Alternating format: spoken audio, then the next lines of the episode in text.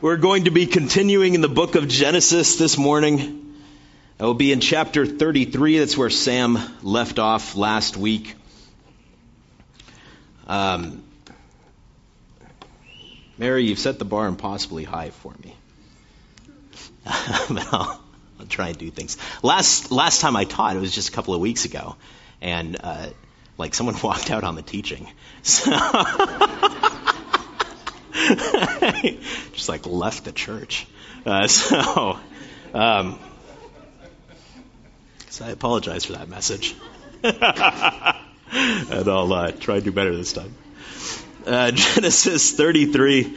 Uh, if you are if you're there, you can hold your spot. I'll try and cover two chapters uh, this week. Sam uh, moves at such a, a, rapid rate; it's it's difficult for me to keep up when I need to fill in. I, I'm used to just teaching on a single verse and rambling for just hours, right, until everyone's just weeping and gnashing their teeth, and uh, and then I stop. But I'm going to try. I'm going to try and cover two whole chapters. That's a lie. Um, I'm going to cover. I'm going to cover four verses in one chapter. And then we're going to immediately move on to the next chapter. Right? That's the plan for today. So let's go ahead and pray. Most gracious Heavenly Father, I thank you, Lord, for this morning that you have blessed us with. Lord, this opportunity to sit at your feet, to see what you would have to say. I pray, Lord, that you'd speak to each of us this day. I trust this morning into your hands. In Jesus' name I pray. Amen. Is everything okay over there? Daniel, was that you? No? Yeah, okay. All right.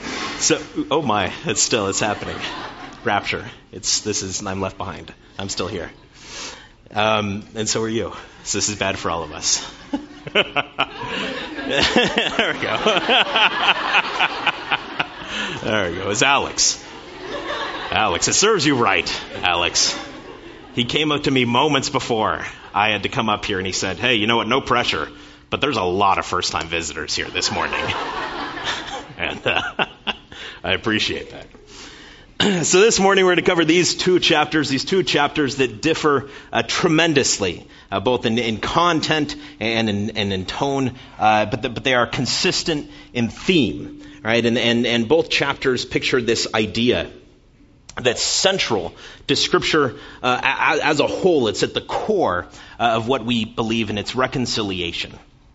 And I'm going to try my best to not use that word a hundred times uh, during the next hour um, maybe, maybe 45 minutes. I'll shoot for that. Um, but but most likely it's it's just going to happen. Uh, so I'll apologize in advance for the repetitious use of reconciliation. But it's in the Bible from beginning to end. You can really take the scriptures as a whole of a story uh, or as a story of reconciliation. Uh, from from page one uh, to uh, the the end of Revelation, God is constantly trying to reconcile man to Himself. This idea of of, of bringing into agreement or bringing into harmony, bringing into a right relationship. And it's more than an intellectual or theological concept. It's it's it's it's the very reason that God gave his son. There, there are no other ideas that are more central and, and essential. So this morning, we're going to consider reconciliation and, and, and our, our being reconciled to one another in the same manner that, that God uh, has, has reconciled us to himself.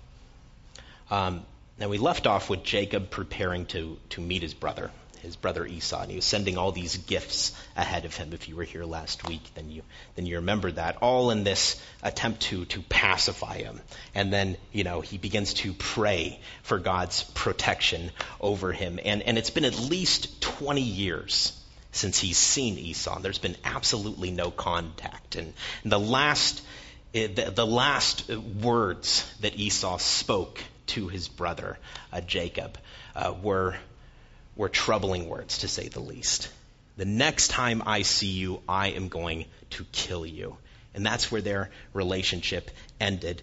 Esau, the, the, the beast of a man that, that, he, that he was, even as dim witted as he could be, uh, realized that uh, that, that he had been uh, bamboozled by his brother, right? That that his brother had first taken the birthright and then taken the blessing, and and he said, you know what, this this guy's days are numbered. When I see him, I'm going to end him.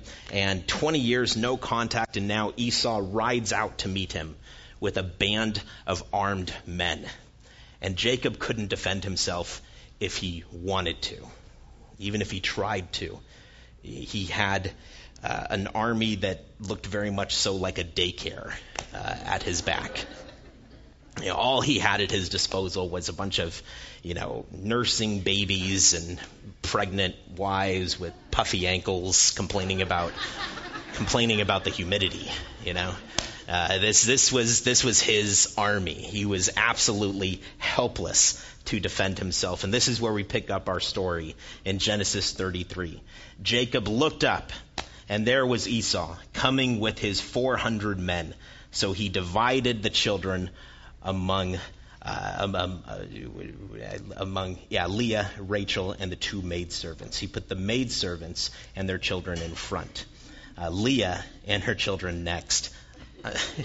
it's really kind of mean. There's a hierarchy of affection here. You know, well, you could work your way through these people, and then we'll get away maybe. Um, and Leah and Joseph in the rear. He himself went on ahead, so he's going in front of the whole pack, and he bowed down to the ground seven times as he approached his brother.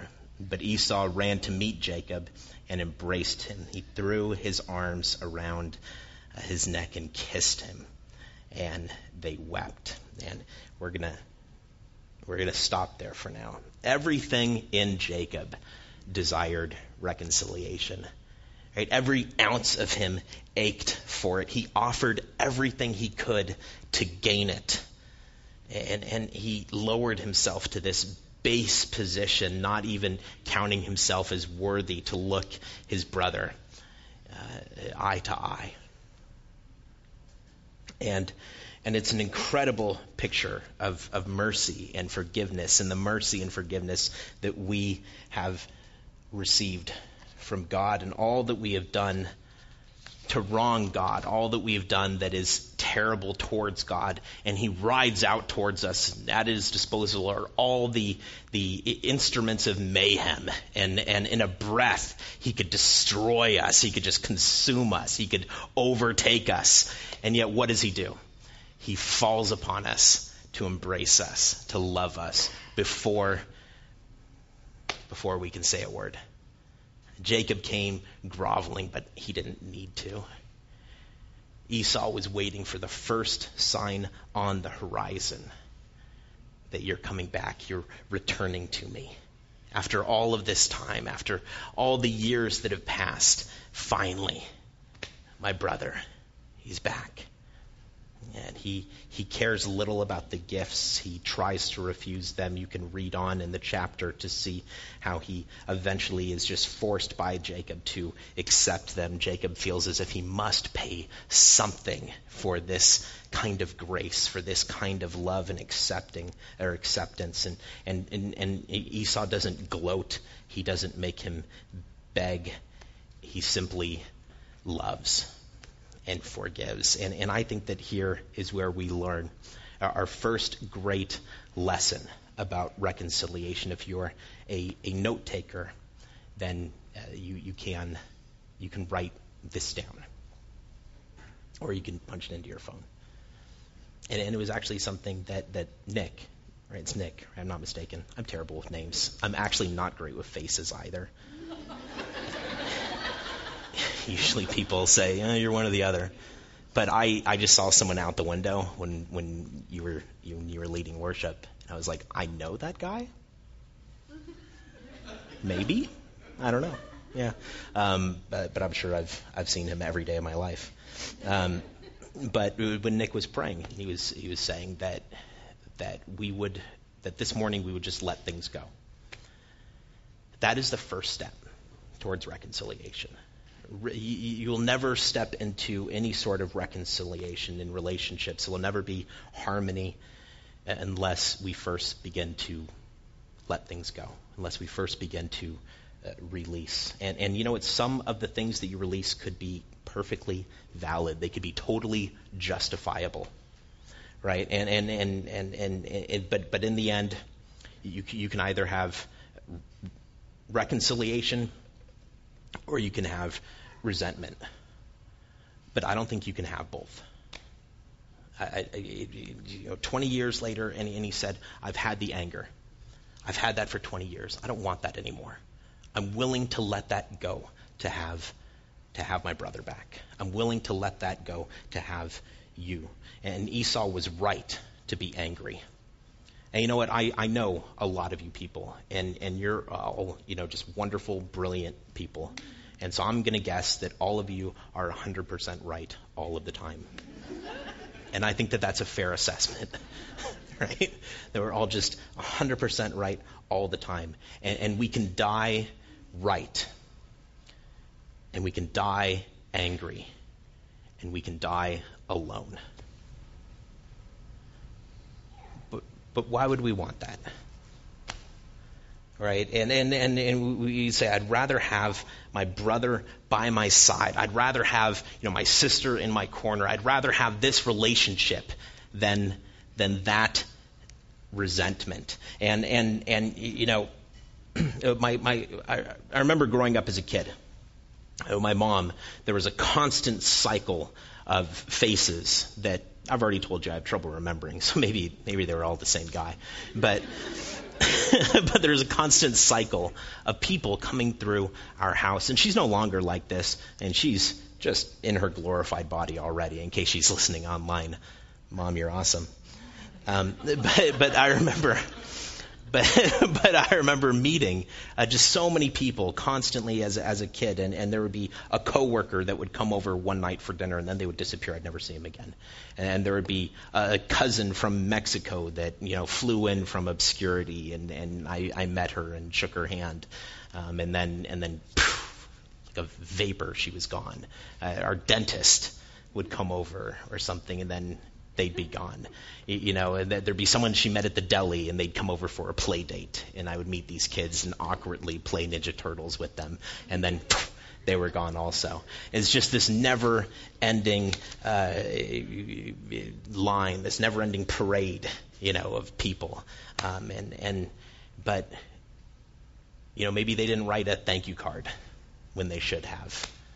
Uh, maybe uh, maybe they, they didn't give her a hug with the same amount of reciprocated authenticity as she offered her hug. Or maybe they looked at her children, Brian and, and, and Michael, me, and, and, they, and they said those, those kids, they watch too much TV or they're just too handsome, which is a constant, just constant problem for me.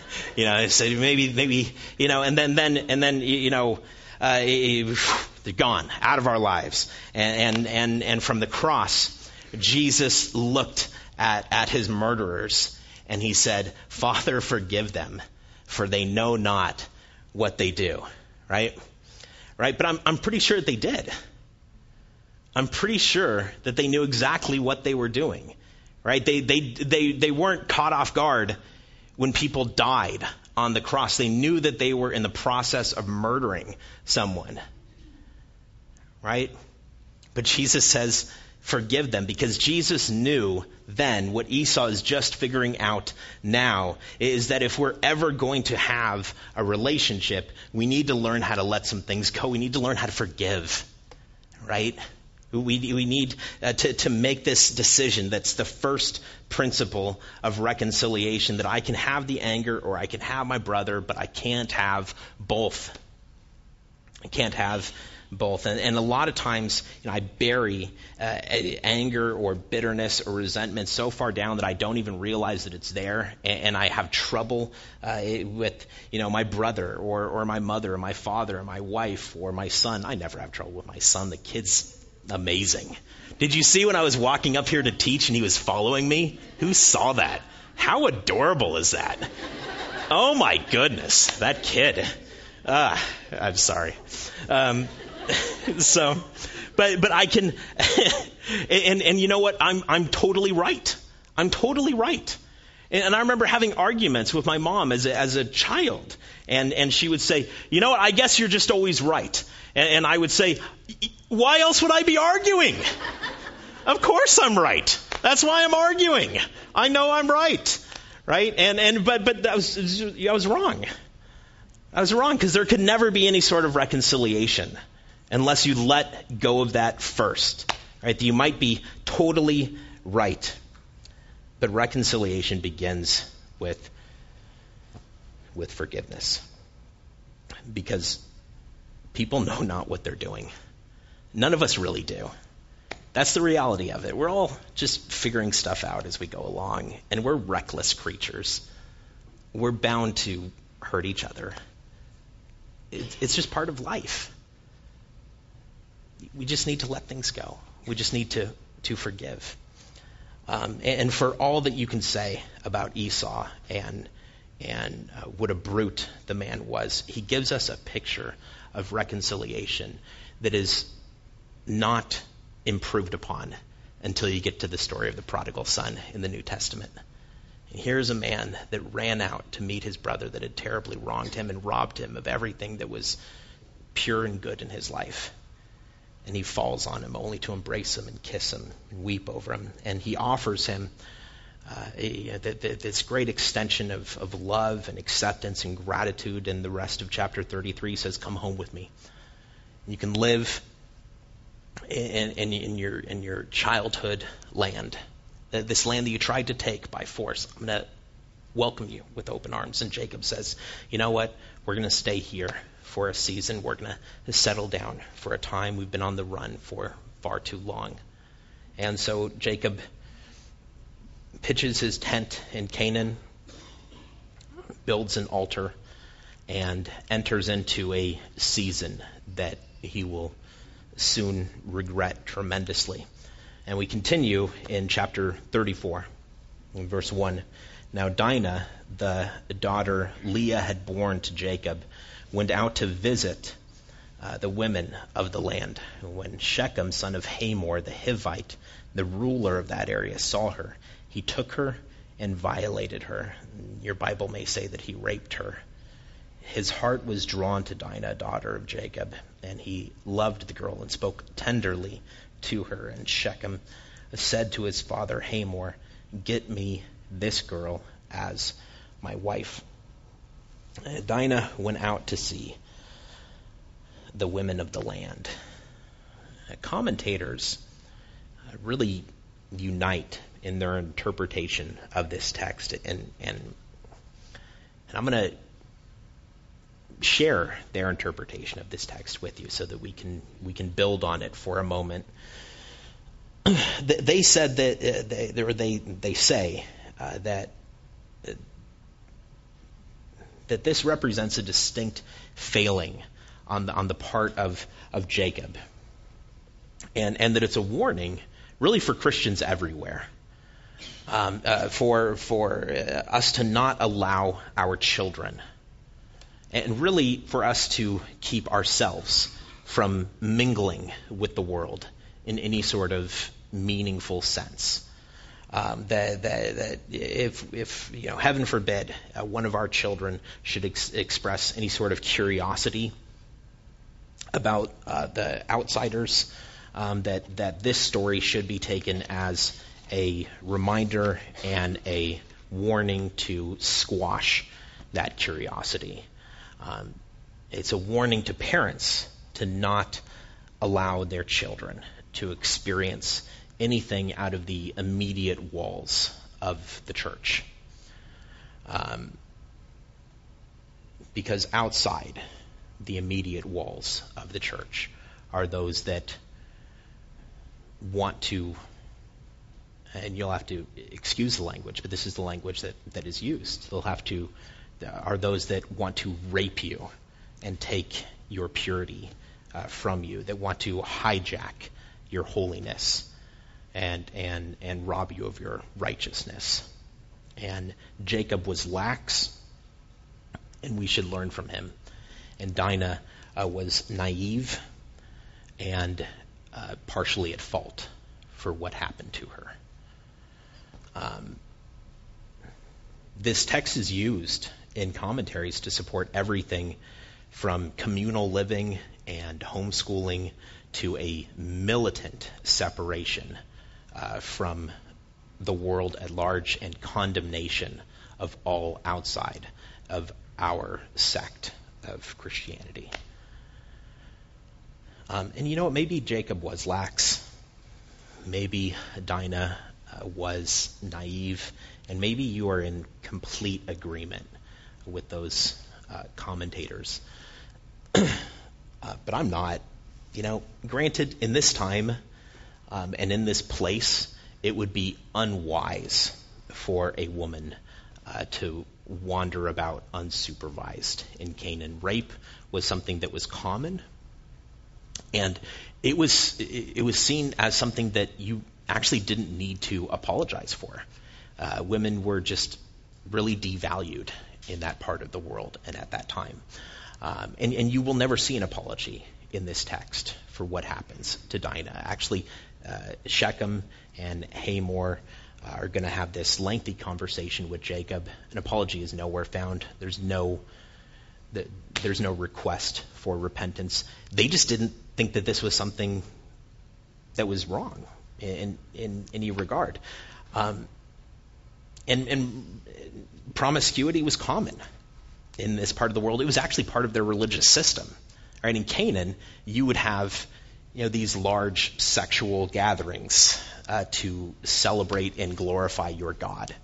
Right? So this is something uh, that was really embedded in the culture. So mixing it up with people like that for a young lady was fundamentally unsafe.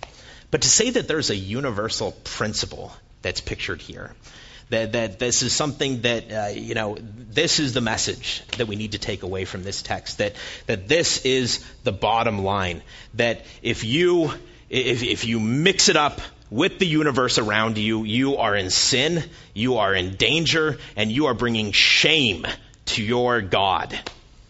I think is missing the mark tremendously. The problem exists in, in saying that no Christian should go there.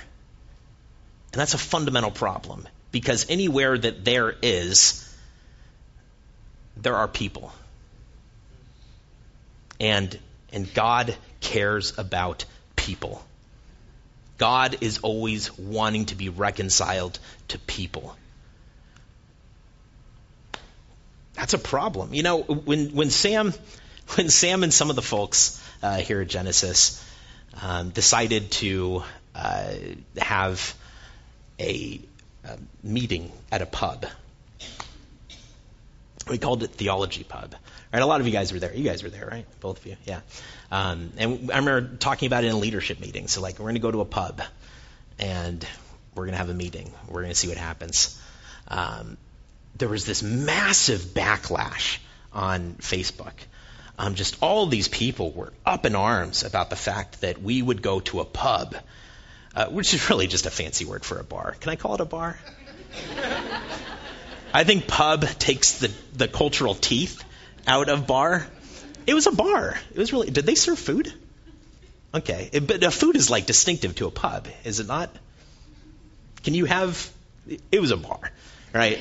So we were going to a bar and we were going to have a talk there, and um, and and you know uh, you, you would have thought that we were you know putting on robes and sacrificing goats while you know chanting to Beelzebub or something, you know? And all these people just, you, you, know, you're, you're in sin. How could you do this terrible thing? You know, and, and I remember going there and, um, and it was actually a really nice place. And we sat in a circle outside, and we talked about God, and it, and it was it was kind of disappointing how normal it was. You know, after all of that hype, I expected you know like it to be different. But it was like a regular meeting. You know, the only difference was that there were a few people that you know had a beer in one hand while they had their Bible in the other hand. That was the singular difference. Um, but that was uh, enough of a difference to raise just a tremendous fuss about the whole idea of having a meeting at a pub, bar, place. You know, and, and I'll never forget this conversation that, that I had with a man after that meeting. Um, and I guess he's a man that, that frequents that bar. And um, I wasn't able to speak a whole lot during the meeting because it, we were on the exterior of the circle because uh, we had arrived late. Um, so I didn't actually hear a lot of what was happening. All I know is that there were a couple of people that frequent the bar that joined our circle, and they had some long and, in, and impassioned opinions about things. Um, and he was one of those people. I, I heard the emotion in his responses. I didn't hear the words in his responses. So after the pub meeting, we hung out and we talked for a while. And, and I'll never forget what he said. He said, I'm so glad you guys came. I haven't actually thought about God in years. And that thought, it, it, it stopped us both dead in our tracks. Because I think we both realized in that moment the significance of what he said. So he actually repeated it again. He said, I haven't thought about God. The idea of a God, any God, a God, God. I haven't thought about God in years. And he said, you, you've, you've all given me a lot to think about. You've all given me a lot to, to reconsider. And, and he thanked us. And you know what? That happened at a pub. That happened at a bar. There are some fish that will never jump into the boat. That's just a reality of it. I don't go fishing, you know. You could probably have a more seasoned conversation about this with Travis. He goes fishing all the time. but I always imagine that fish are better than that, right? You know, give fish a little bit of credit. You're not just going to hang out in your boat and they're just going to just dive in. And then you're going to be like, okay, I'm done. I can go home. Caught 12 fish. They all just came right to me. No, because they realize, they look and they go, those fish, they go to that boat. I don't see them again. You know, I'm going to stay in the water where I know my surroundings. because that, that's a mystery out there. So I'm going to stay, I'm going to stay here. And so Jesus didn't say, follow me and I will make you receivers of men. Right? You didn't just say, open up your doors. They're going to come piling through. That's all you got to do. Never go out there. They will come to you, sir. No. He said, follow me and I will make you fishers of men. Right? It's going to necessitate you going out there where people are. People are out there. And you will go to them. And you will reach them right where they're at. Now, don't misunderstand me. You know, um, I, I'm not saying that all Christians should go everywhere, right? And I'm, I wouldn't send my baby to that pub bar place. Right? The way he stumbles around sometimes when he walks, maybe he'd fit in. But I wouldn't but I wouldn't send him there. That would be wrong. Know, additionally, if, if you know you, you struggle with alcohol and even the smell of alcohol or to be in proximity of it would just thrust you into the debilitating embrace of sin, then it wouldn't be an idea it wouldn't be a good idea to be there either. Right? That, I, I think that we, we can all think of exceptions to this. And there's wisdom that needs to be exercised um, um, in, in this. But, but, but you know, I can be, I can be around beer and it won't hobble my Christianity.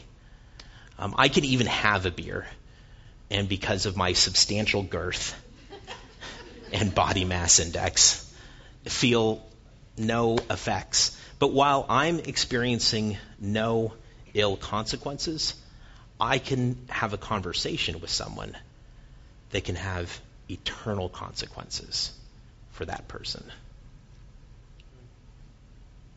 And I think that's valuable to consider. I, I think that that's, that's worth that's worth weighing right now. Uh, the, the the primary argument, and I might as well bring this because you know we're already we're already going there.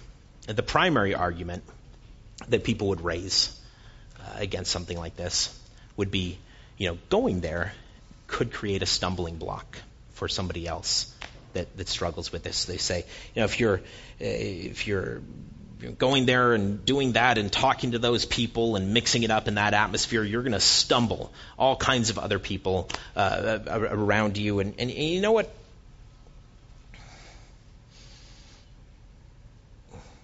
What if someone stumbles? I think it's a valid hypothetical question. But what if someone is saved? I think that's God's question. Right? um, you know, we've used the idea of stumbling uh, as a biblical means to justify both our lethargy and legalism. And I don't think either of those things are worth anything to God. Actually, God had a lot to say against both of those things. Um, it's just not a valid excuse for us anymore. It should have never been but we've we've settled into it. We've dug in our heels for all sorts of things that the Bible doesn't say are wrong.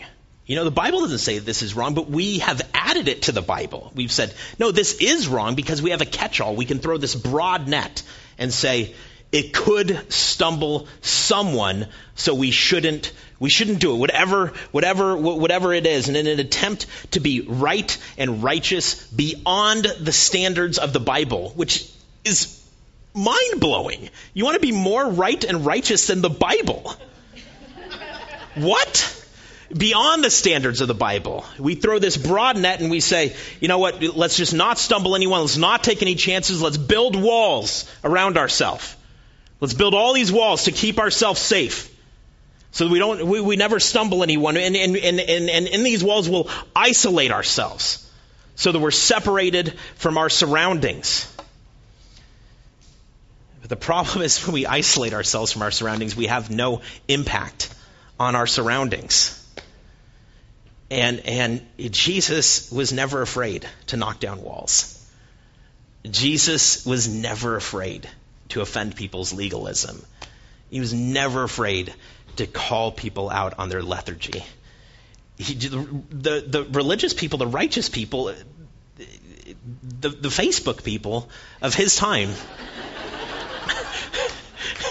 of his time. They, they called him a friend of sinners. They called him a glutton and a drunk. They called him all these things that they were calling us. Right? And we're so afraid to be called those things. We feel this intense need to defend ourselves when we're called these things. We're in good company if we're called those things. They said that about Jesus because he went out to where people were. He went beyond the walls and he hung out with these people. He ate and drank with these people. He celebrated with these people. We're so afraid that people will call us something that we don't do anything. And we have no impact on our surroundings.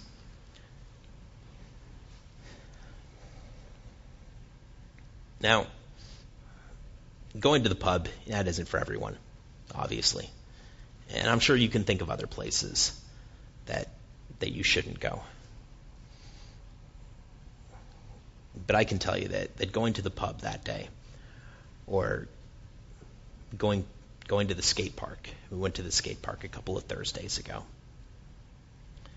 with, with the high schoolers. Uh, the place in Upland. We were told specifically to avoid that skate park in Upland. It's filled it's filled with druggies and and homeless people and violent thugs. Stay away, you know. And so I, we we took high schoolers there.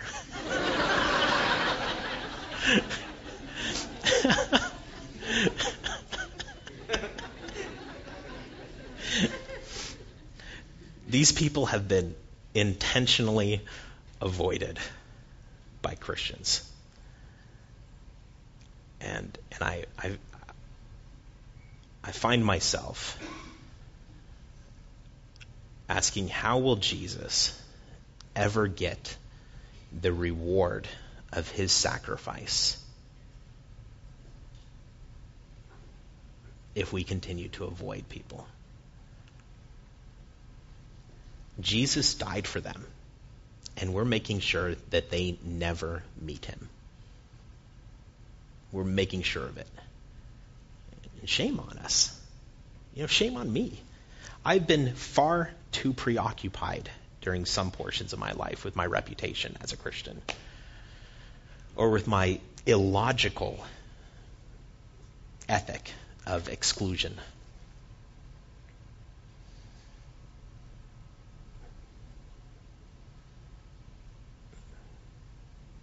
And so I simply do nothing. If we don't go out, we have entirely missed the point. Um, you know, today, uh, after service, I'm going to go back to that skate park. And I've been going back there every Sunday because we met a boy there. We met this we met this guy. He's he's 21, I want to say.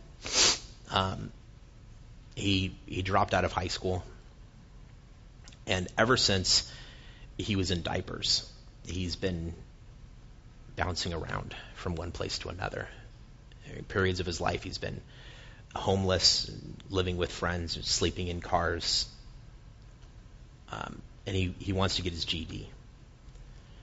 So every Sunday, uh, I've been going back there and working with him towards that goal, towards his GED. I mention him only to say this to you um, that that last Sunday when I was out there, or it was actually the Sunday before that, um, there was another fellow passing through the park. Giant, scary looking cholo. Yeah. Shaved head, teardrops, the whole nine.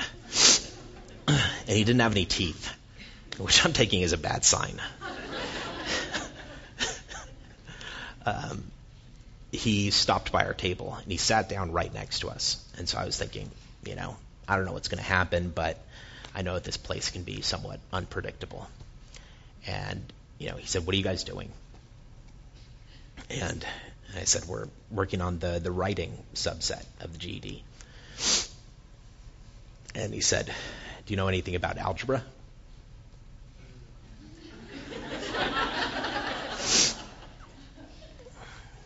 and so I said, I lied. I said yes.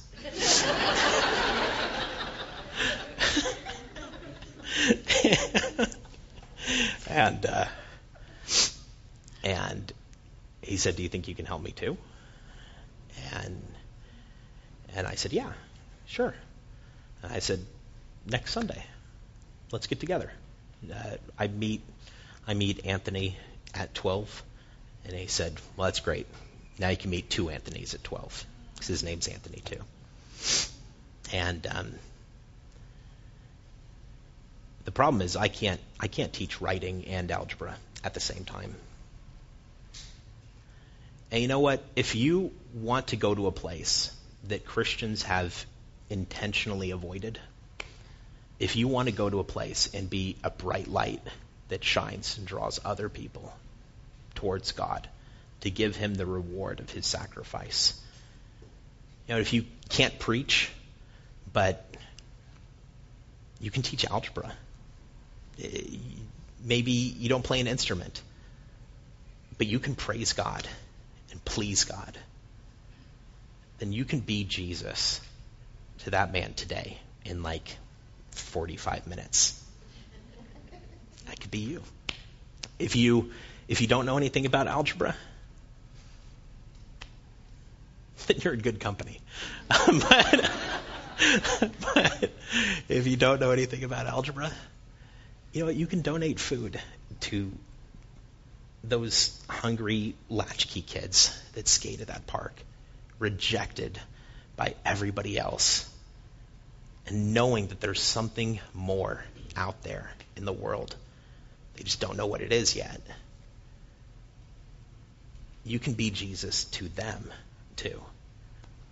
And we can all we can all finally get it right? That this is what it was always supposed to look like. This is what it was always supposed to be about. This is what Christianity was supposed to look like. That for us to be in the world, but not of the world, doesn't mean that we separate ourselves from the world. It really means that we righteously immerse ourselves in the world. Uh, because the fact is um, that that's what Jesus did. But you know, when we do that, when Jesus did that, we open ourselves up to the evils that exist in the world. And, and we need to take that into consideration. Because uh, Jesus exposed himself to those evils and, and suffered the consequences of them. And Dinah has suffered the consequences of them. That doesn't mean that we withdraw from the world. That doesn't mean that now we start building up walls to keep ourselves from the world. But sadly, sadly that's what happens often in the world. And now, uh, in our story, we have a violated little girl, a devastated father, and a broken family. And, and reconciliation is the last thing on their mind. And quickly, I'm going to try and finish the rest of this. Continuing in verse 5. When Jacob heard that his daughter Dinah had been defiled, his sons were in the field with his livestock, so he kept quiet about it until they came home. Then Shechem's father, Hamor, went out to talk with Jacob, and now Jacob's sons had come in from the fields as soon as they heard what had happened, and they were filled with grief and fury because Shechem had done a disgraceful thing in Israel by lying with Jacob's daughter, a thing that should not be done.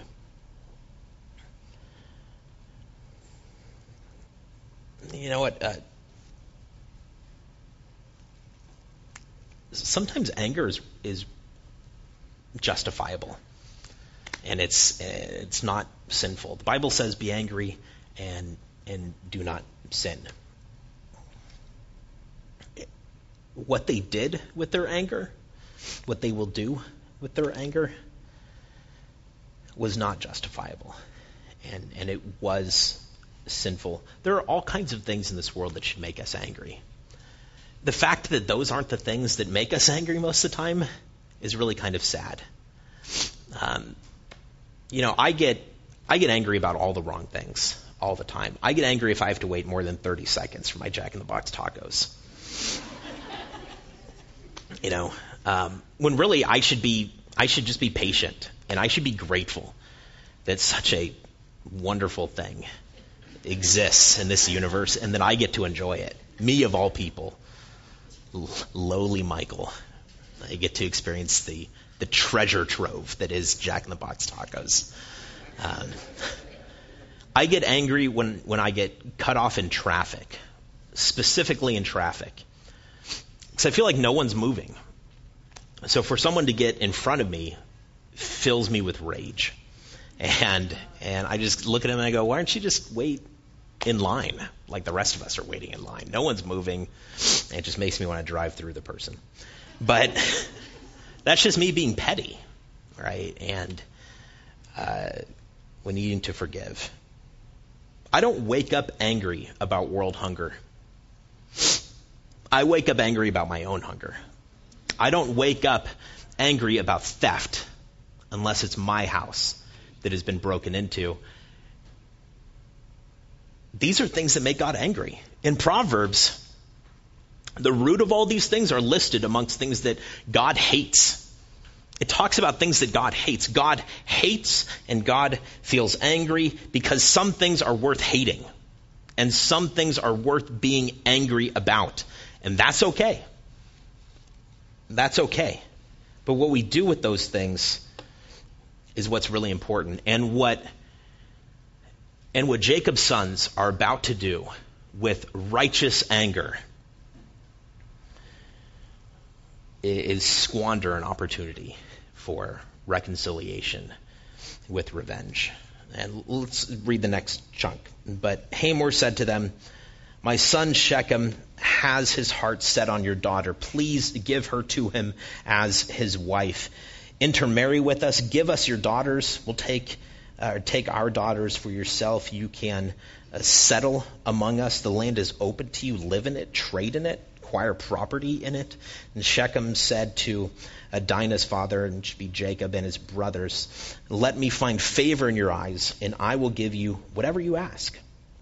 Make the price for the bride and the gift I am to bring as great as you like. I'll pay it, whatever you ask me. Only give me the girl as my wife.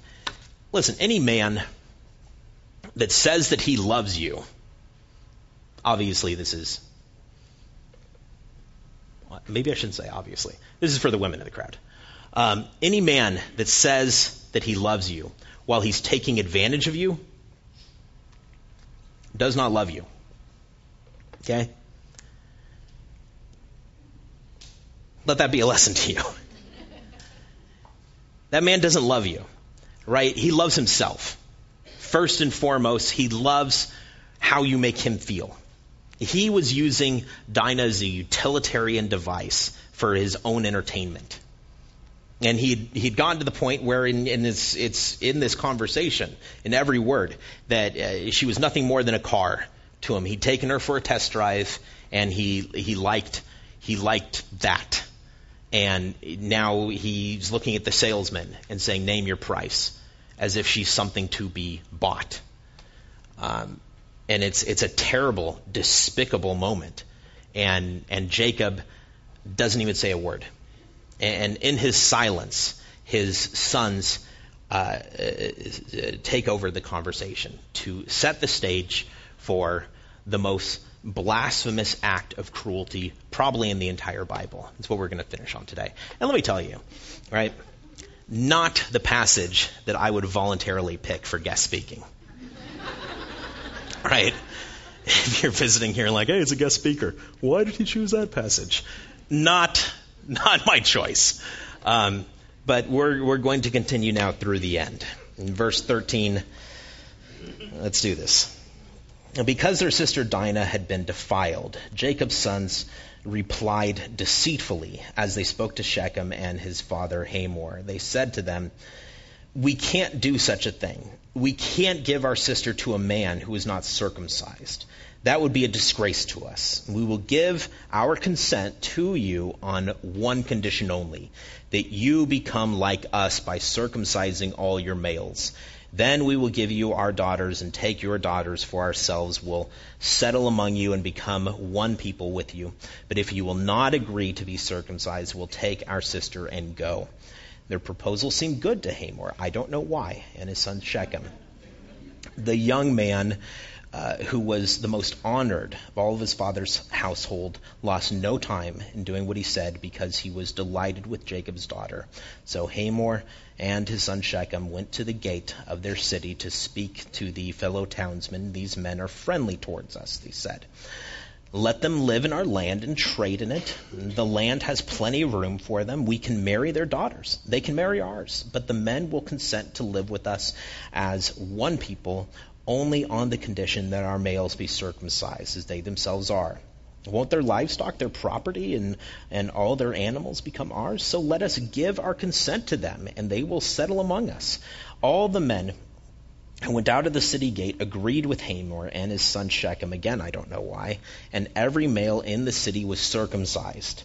Three days later, while all of them were still in pain, two of Jacob's sons, Simeon and Levi, Dinah's brothers, took their swords and attacked the unsuspecting city, killing every male. They put Hamor and his son Shechem to the sword and took Dinah from Shechem's house and left. The sons of Jacob came upon the dead bodies and looted the city where their sister had been defiled. They seized their flocks and herds and donkeys and everything else of theirs in the city and out in the fields, and they carried off all their wealth and all their women and children taking as plunder everything in the houses.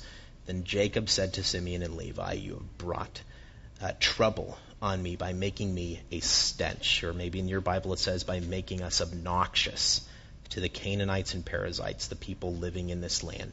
We are few in number, and if they join forces against me, attack me, I and my household would be destroyed. But they replied, Should we have treated our sister like a prostitute? So, problem solved, conflict resolved. The young men returned home, and no doubt they took their victory over this community as a sign of God's favor. Well, look what God has blessed us with. Look how good God has been to us. An entire city laid to waste. We took it all, walked off with all their wealth, all their animals, even their women and children to become, no doubt, our slaves. And because reconciliation wasn't in the picture, the only thing that really mattered to them was, was justice. And because of one man's crime, an entire community was saved. Now, no doubt that wasn't the initial plan. Probably their initial plan was to go in there and just kill Shechem. But you can't do that. Shechem's an important person. They kill Shechem, then everyone will retaliate and kill them. So they said, well, let's just kill them all. Right? Because of this man, all are judged and condemned. Now, just a few chapters ago, God was looking for one or just a handful of righteous people to save all of Sodom and Gomorrah. And these boys now are looking for just a single man to condemn all of this region in Canaan. And the fact that this whole community was so willing to embrace this religious rite indicates that reconciliation was within reach. This story could have had a beautifully harmonious ending, and God could have gotten uh, great glory from it. But you have the other side of the coin so perfectly pictured here in contrast to chapter 33 that things can never be made right if we don't want them to be. And really, that's at the core of it. If we don't want reconciliation, you're not going to have it. Right? If, if, if our attitude is, I'm hurt and I'm done, I'm annoyed and I'm done, right? I'm, I'm offended, so I'm done. And isn't it great that God isn't like that? I must hurt and annoy and offend God a dozen times a day. And He's never done. Right? I don't want reconciliation, so I don't have it. That's really the bottom line of it all because the cost is too great. The cost is always justice because really, reconciliation is rarely fair. It's not fair. It's, it's, it's, it's, it's, it's not fair uh, that, that, that Jesus, being totally innocent, should die for me. Totally guilty. And he could have looked at that scenario and was like, hey, you know what, this isn't fair, so I'm done. I'm not going to go in for that. That's a terrible deal. These boys weren't willing to do that. They weren't willing to sacrifice justice, fairness for reconciliation. So they didn't have it. Even though the entire community got together and they said, you know, we could be counted as a son of Abraham. We, the promise can be for us. We could be amongst them. Their God really can be our God. We can be one people. And isn't that what we really want from the world? I mean, can you imagine a day that the entire world unifies and then they say, What do we have to do? We want to be with you. And we say, You believe in Jesus and accept his sacrifice. And they go, Done. And it's done. This group that day, they said, We want to be with you. What do we have to do? And they said, You got to get circumcised. And they actually did it. That blows my mind. A bunch of adult males. and they said, You got to be circumcised to be one of us. And they said, Okay, what's circumcision? And they said, Well, you cut. And then they said, I'm out. No. They said, I'm in. they were still in. They did it. All of them went through it to share in the promise, to share in the blessing. I can't imagine it. but they were willing to do it. God would have been smiling down on these people, these children, that, that worked out an opportunity for salvation for so many men if he didn't know what they really had in their heart all along. Because they cared nothing about the salvation of these men. They, they, they used their holiest ritual as a weapon, as a weapon to shut people out of the kingdom of God. And and Jacob looks at him and he goes, you know what? When when now the only word that'll come into the mind of anyone when they think of us is obnoxious. And I think a lot of times that's the only word that comes into the mind of the world when they think of us still today. Obnoxious. Those are those obnoxious people. Those are those Christians, those terribly obnoxious people, because we've weaponized who we are for the purpose of exclusion.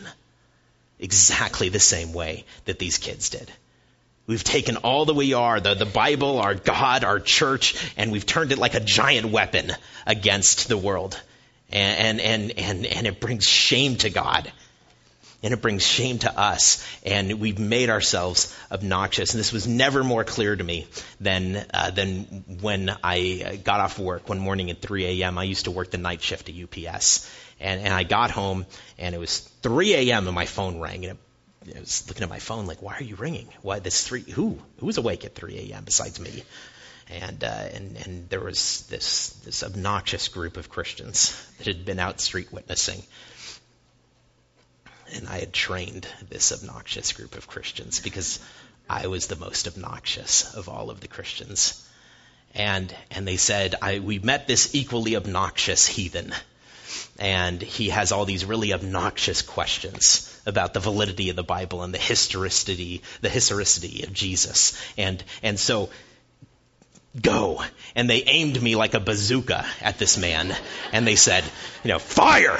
And, and I did. And I've studied and I know what I believe and I knew all the arguments and I knew all the counter arguments. And, and when this young man ran out of arguments, I began to set him up again only so that I could throw him down. And, and on and on it went until about five in the morning and he had nothing left and he was incredibly broken and saddened and shamed. And then they handed the phone back to these, these young people that, that I had trained up and cheering, they thanked me and we all celebrated this moment and I hung up the phone, and, and I'll, I'll never, I'll never forget that night's sleep. There was no sleep. I, I, I was tormented by what I had just done for the first time in my life, realizing what I had just done. God burdening my heart, saying, "Was that was that good? What you just did? Should you be celebrating what you've just done?" You have weaponized me. You've defeated others with me. You're, this isn't a conquest with me. And we use all these words, this jargon in our church services, like, let's go out there and conquer the world for Jesus. And this is what these men have done.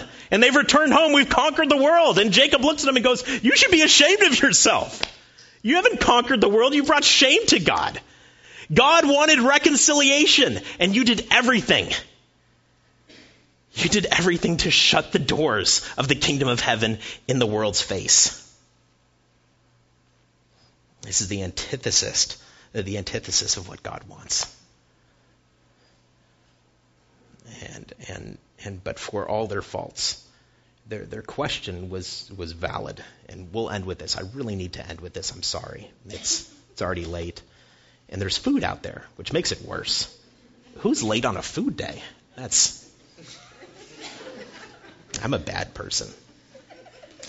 They said, Should we have treated our sister like a prostitute? For all that they had done wrong, they'd done something. When Jacob was doing nothing.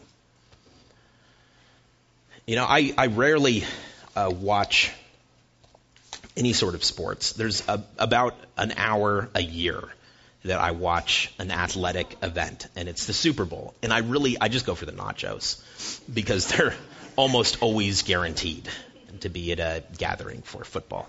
And um, but it's it's even though I know nothing about sports, specifically football, unless Eileen is telling me what the game is all about, because she she knows an obnoxious amount about football. You know, it's just insanity. Don't applaud that. but you know, it's so easy to itemize flaws, even for someone like me that knows absolutely nothing. You know, I, when when the the guy this is going to be very technical. When the guy retrieves the ball from from between the legs of the other fellow in front of him, which seems, as someone that doesn't know anything about football, like an odd structural decision for a game. right? okay, so this is how it's going to start. I'm going to take that ball from between your legs. I'd be like, why don't I just hand it to you? why don't we start start each play like that? But no, when he takes the ball from between the, the fellow's legs, and then he, he just runs headlong into the crowd. I know nothing about football, and I'm looking at him like, why didn't you throw that ball to one of those guys over there that had his arms very much so like a like a like a receptacle? You know, like he was he was prepared to receive from you. He's called a receiver, isn't he? Oh my gosh. That just, that blew my mind. Oh my gosh. That's insane. but it's true. You watch those games and you can't help it. Right? You can't help it. You can't help it but look at it and go, you know what? If I was there, I wouldn't have done that. Right? I would have done this whole thing differently. The fact is, you're not there and you're not doing it. And Jacob wasn't there, and he wasn't doing it. And the reason why Christians are obnoxious in this world is because the Jacobs of this world, the mature patriarchs, are silent. They're not doing anything. What this world needs is not a bunch of people sitting around talking about how Christians could be obnoxious. We need a bunch of people in this world getting out there and, and doing something that is not obnoxious. Right? And I'm so glad to be a part of a church that is so totally not obnoxious, that is getting out and actually doing stuff. I'm kind of obnoxious still. but, but I mean, even right now, we have a team in Haiti and we have a team in Mexico. Like, they just left. They're doing stuff right now. We're not being obnoxious, we're being generous. Right? We're not going out into our community and, and, and we're and excluding people and shutting people out. Right? We're constantly seeking how we could be a blessing to our community, how we can reach out to our community, how we can go to pubs and skate parks to change lives and be Jesus to people in our community. And you know what? If you if you are like Jacob right now and you're looking on and, and you're saying, you know what, this is this is bad. This is bad. The, the Christians are obnoxious, and Christians can be exclusive, and Christians just they constantly build walls, and they're afraid of of anyone that would say anything to come against their reputation as as just holy and monkish. Then then you know what? I invite you. I invite you.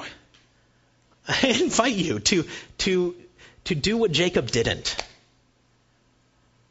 right? To do more than itemize flaws, to do more than criticize players. I invite you to, to take that ball and run headlong into the crowd and do something with us. Because together we can do, together we can do a lot. Let's go ahead and pray so that we can all eat. Most gracious Heavenly Father, thank you, Lord, for this morning that we've had together. Lord, you're so good. You are so, so good. I pray, God, that we would seek nothing but reconciliation, Lord, with, with our family, with those around us, with those in our community. That we would reach out constantly, that we would tear down walls with every opportunity, that we would be fishers of men, that we would be like you. And Lord, I praise you. It's in Jesus' name that I pray. Amen. Amen.